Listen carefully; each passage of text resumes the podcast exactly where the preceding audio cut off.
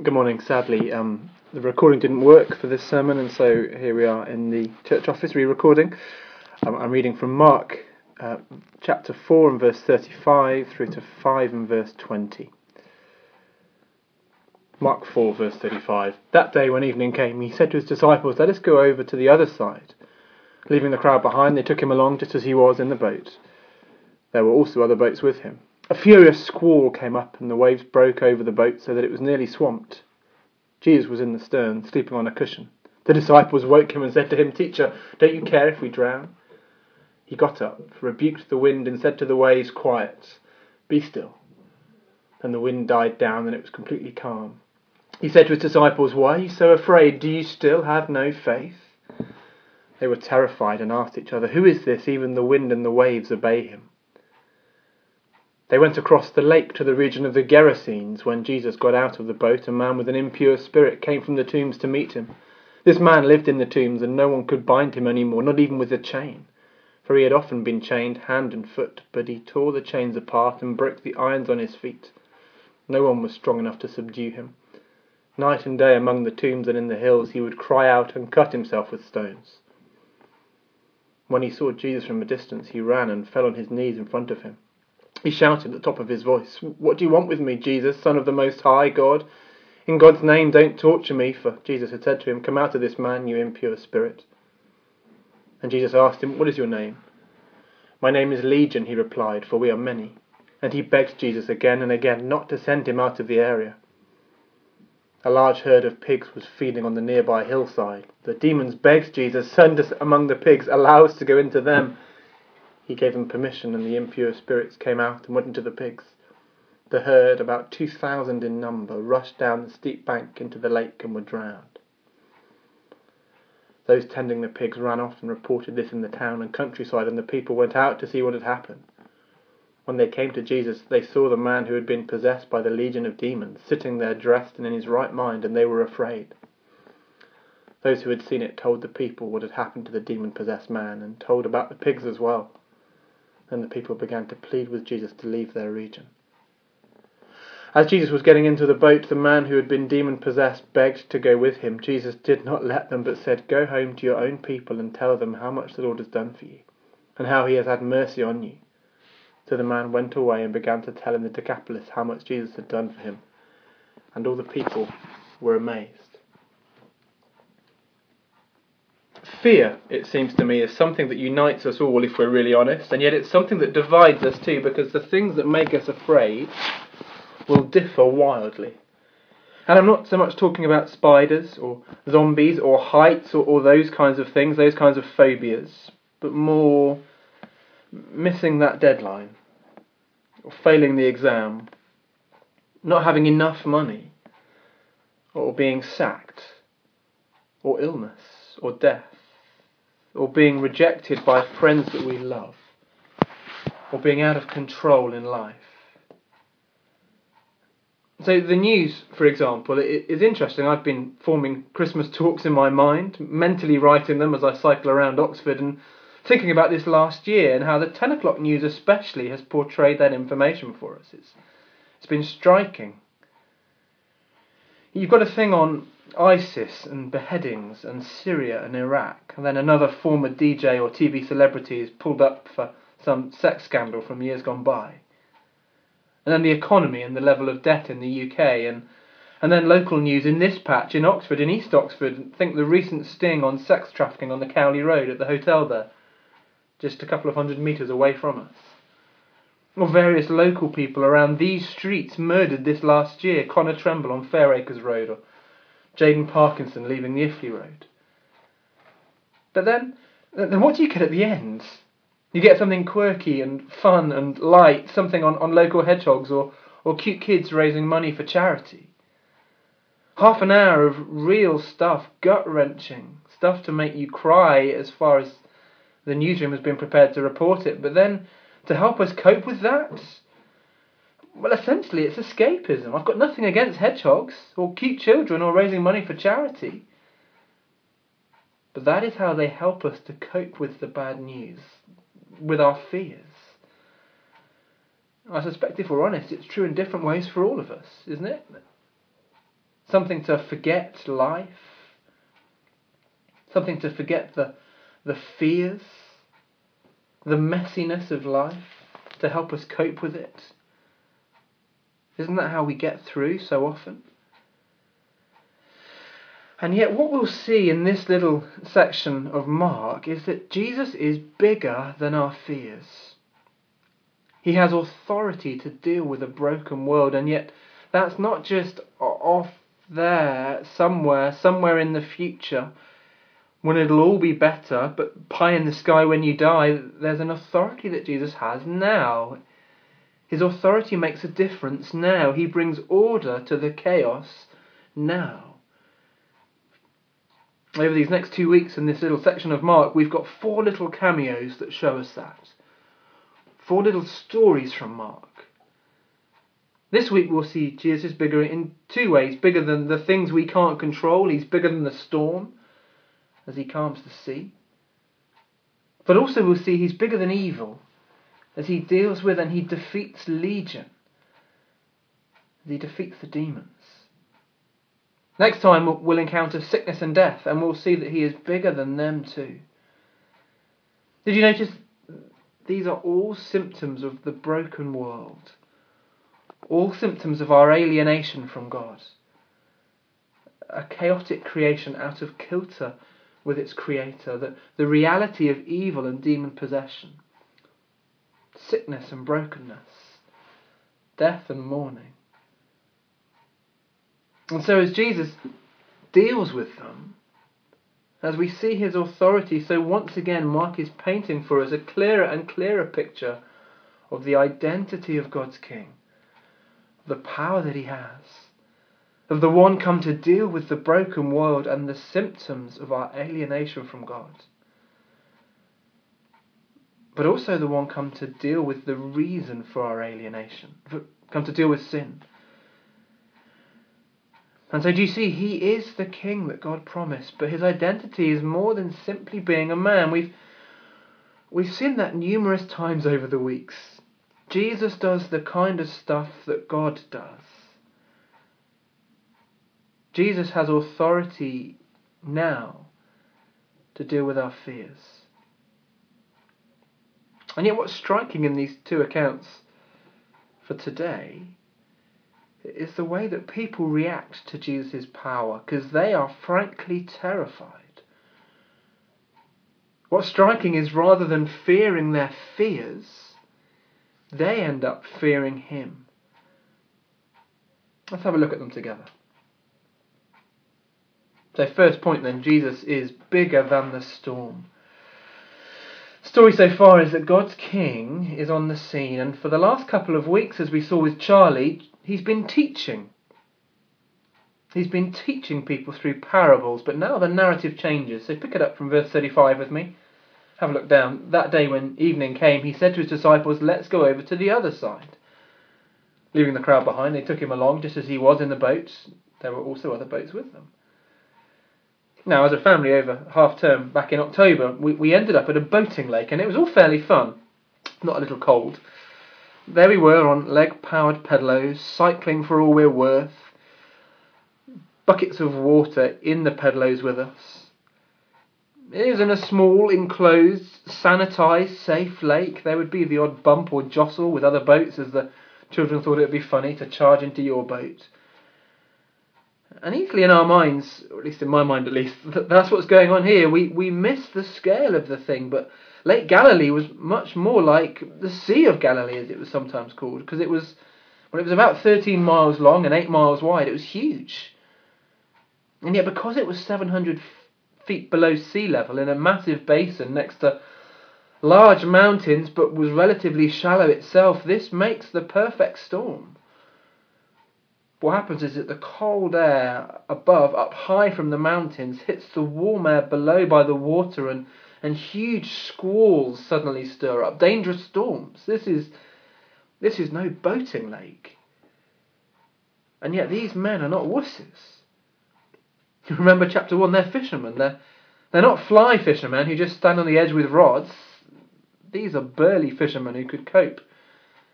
No doubt they had been through more squalls than we've had hot dinners, Think deep sea fishermen, strong, brave. But even for them, this is unusual. This is not normal. It's too much that they're terrified. Verse 37 A furious squall came up, and the waves broke over the boat so that it was nearly swamped. Jesus was in the stern, sleeping on a cushion. The disciples woke him and said, Teacher, don't you care if we drown? Jesus, so much for all your teaching on the kingdom of God, so much for mustard seeds and soils. Can't you see we're going to drown? Don't you care? Do you see they'd lost hope? I wonder if I wonder if the way that they approached him shows something of their problem. Do you see what they call him? They call him teacher. Maybe in their minds that was what he was still. He was just a religious teacher. So many, for people in our society, Jesus is, well, if he existed, he said some interesting stuff, admirable stuff even. He was a teacher, a great ethical teacher. He had some interesting and timeless parables. He was able to engage with the common man. He had thoughtful insights on God, and yet when the rubber hits the road, he's just a religious teacher. He can't really help with the things that we can't control. He can't really help with the reality of the storms of life.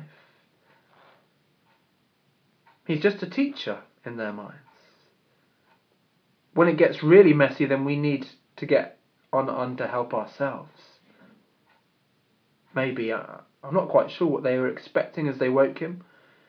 Maybe to get him to try and help them keep the boat afloat, maybe to paddle. I don't think they were expecting what happens next. Jesus got up, rebuked the wind, and said to the waves, Quiet, be still. Then the wind died down and it was completely calm. And he said to the disciples, Why are you so afraid? Do you still have no faith?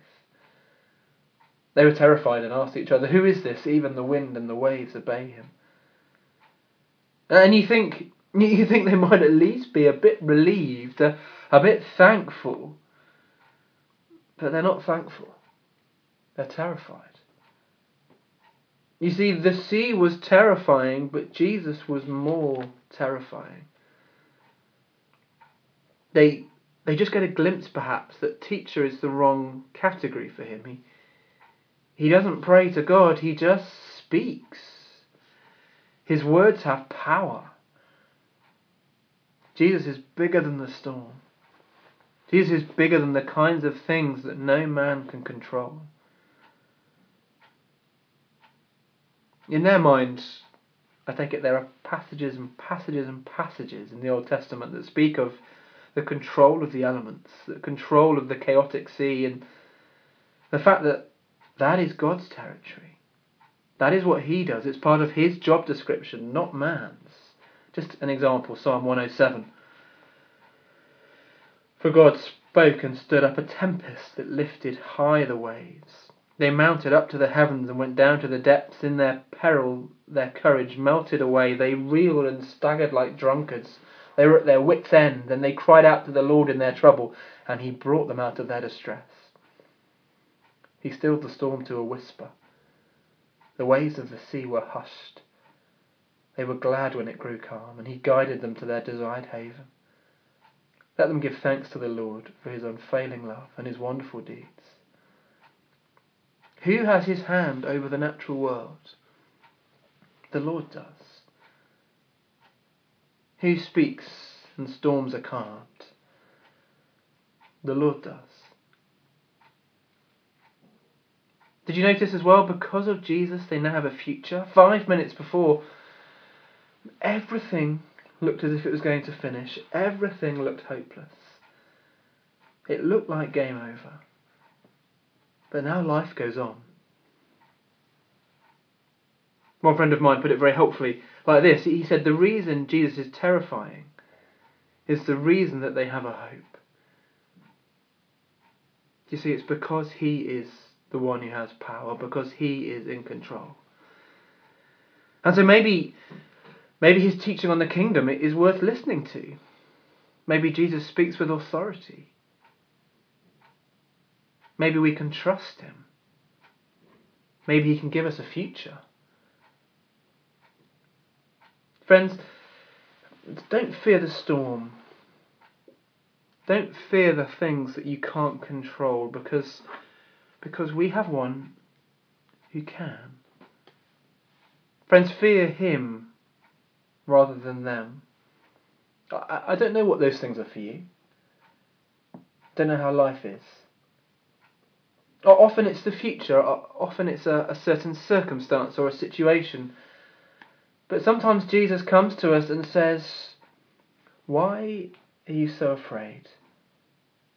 Do you still have no faith? Of course, one of the really helpful applications from a passage like this is simply this is that we don't need to control things. One of the common outworkers of, of fear is that often people become manipulators, wanting to control people or circumstances or situations. But but remember from a while ago, we if we can't cope with the what ifs, then remember what is. It's not about the what ifs. It's not about the scenarios that we play through in our minds. What if this happens? What if that happens? No, remember what is. Remember that Jesus is bigger than our fears. Remember that we can have certainty and clarity and that we can trust Him. So, first one, then, Jesus is bigger than the storm. Second, Jesus is bigger than evil. The second show of authority happens on the other side of the lake.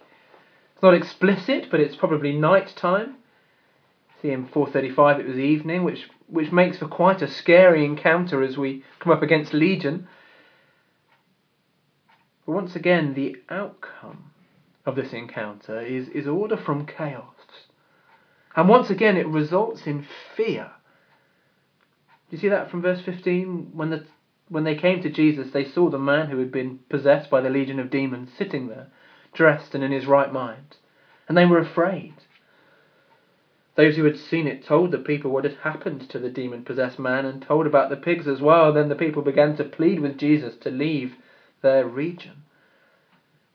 You might think that this show of power, the transformation of this man, have brought praise, but instead it brings fear and they plead with him to go. Maybe rightly they are terrified by the kind of power that can deal with demonic power. And this man has been utterly transformed, hasn't he? Legion is completely different. Look at him before and then compare that with after. Firstly, you see he's he's made his home among the tombs, verses 1 and 2. He, he lives among dead bodies. There's an antisocial nature to him. He lives away from people. In fact, he's at home amongst dead people. Secondly, you see, there's an extraordinary, unnatural strength that he has. Verse 4 He had often been chained hand and foot, but he tore the chains apart and broke the irons on his feet. No one was strong enough to subdue him. And with that comes a torment and a self harm, verse 5. Night and day among the tombs and in the hills, he would cry out and cut himself with stones. Mark's already told us but it becomes clear where this strange behaviour, this anguish, this strength comes from. And once again, like a magnet, demons are attracted to Jesus. And so Legion, as he's called, speaks, or, or better, the spirit within him speaks. The spirits within him speak. The enemies of Jesus know who he is. Verse 6. When he saw Jesus from a distance, he ran and fell on his knees in front of him. He shouted at the top of his voice, What do you want with me, Jesus, Son of the Most High God? In God's name, don't torture me. But Jesus had said to him, Come out of this man, you impure spirit. We find there are many. It's not just one. Verse 9, My name is Legion, he replied. And he begged Jesus again and again not to send him, send them out of the area. You see, the final symptom that something's not right with this man is that the change in his personality that we see. He, he, he speaks, and yet it's not him speaking. And so, verse 11 a large herd of pigs was feeding on the nearby hillside. The demons begged Jesus, Send us among the pigs. Allow us to go into them. I wonder what. What are we to make of this man, this, this encounter? To our civilized, rational, Western ears, this of course sounds naive and primitive.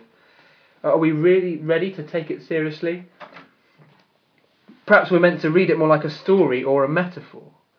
This man was obviously a troubled soul, excluded from society, and Jesus came and sorted him out.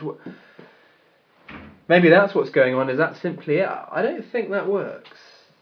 Mark was not a primitive, naive author. Easily we think of folk like that, a little bit gullible, people from the past, overly trusting, and of course we've grown past that, haven't we? This is a no, this was a highly sophisticated civilization. Within Jesus' group, there were clever, educated people. This was as extraordinary to them as it would have been to us. To be honest, we need to be clear here. We are something of a minority in this. Look globally, and you will find belief in the supernatural to be far more common. I've got friends whom I trust who have had first hand encounters with this kind of stuff. They've seen it, they've been involved. And again, look down the annals of history, and again, you'll find belief in the supernatural to be far more prevalent. And to be honest, there will be many within this city, within East Oxford, many in our country who will know something of the reality of that. What's amazed many is that whilst rationalist humanism has grown, so have those seeking after something supernatural, seeking after the spiritual. It's been in the news these past couple of weeks. Off the back of the film Ouija, sales of Ouija boards are up 300% this Christmas largely because the toy manufacturer Hasbro has started making them and distributing them. Closer to home, the inner bookshop is just next to the Magic Cafe up on Magdalen Road, has just recently closed, but but I suspect that's more to do with online booksellers and the nature of the books they were selling. No belief in the supernatural is all around us. C.S. Lewis famously writing in the Screwtape letters, a, a letter from a junior to a senior devil says this. He says, I, I don't think you'll have much difficulty in keeping the patient in the dark. The, the fact that devils are predominantly comic figures in the modern imagination will help us. If any faint suspicion of your existence begins to arise in his mind, suggest to him a picture of something in red tights, and persuade him that since he cannot believe in that, it's, it's an old textbook method of confusing them, well, he can't believe in you. Do you see? The reality of the devil or of evil is never glossed over in the pages of the Bible. In a sense, we're told very little about him, but, but we're told enough. And we're told how to deal with him. And we very clearly see here that Jesus is bigger. The other problem, of course, in our culture is that we all feel sorry for the pigs now. Cruelty to animals and that sort of thing is is a buzzword, and so I. But I wonder if that's just a smokescreen for some, and not wanting to deal with what this is really about the reality of the power of Jesus. He is bigger than evil. Fear him more than you fear evil. But again, don't miss how it ends. I love this just in passing, it's so vital for us to grasp. Verse 18 As Jesus was getting into the boat, the man who had been demon possessed begged to go with him. Jesus didn't let him, but said, Go home to your own people and tell them how much the Lord has done for you and how he's had mercy on you. So the man went away and began to tell in the Decapolis how much Jesus had done for him, and all the people were amazed. Do you see, he wants to come and join the crew, but, but he has to stay. To stay where he is and to be a walking, talking, visible, transformed person, a, a testimony to the power of Jesus. You can imagine the whole town talking about him, can't you? Isn't that the guy who used to live in the tombs and cut himself and shriek at us? Sometimes he had different voices. Remember, we we couldn't chain him. No, it, it couldn't be him. It, it looks like him. Maybe it is him. And they're amazed.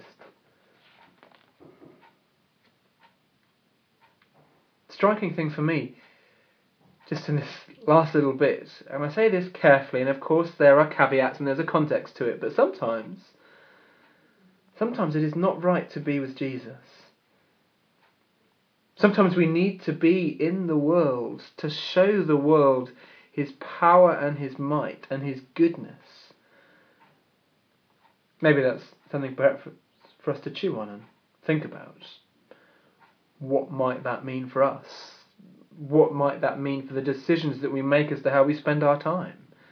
Maybe it's in letting your life be visible, deliberately, intentionally.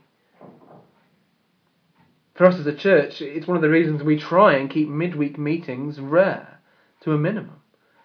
Because we want people to be making friendships. We want people to, to be rubbing up against real people in the world so that they might see how extraordinary Jesus is. So we finish, though, the first half of these verses, of this little section, let me ask you that question again that we began with. What do you fear? What is it that keeps you awake at night? What is it that gives you that sinking feeling in your stomach that you can't get out of your mind, that feels like a, a weight upon you? What is it perhaps that that you find you use escapism trips so that you don't have to engage with it, to help you forget it? Well, I take it these verses show us that Jesus is bigger. Remember that. Remember that we need to fear Him more than we fear that thing. These verses show us that He has the power to deal with it, to utterly transform the situation, to bring order out of chaos.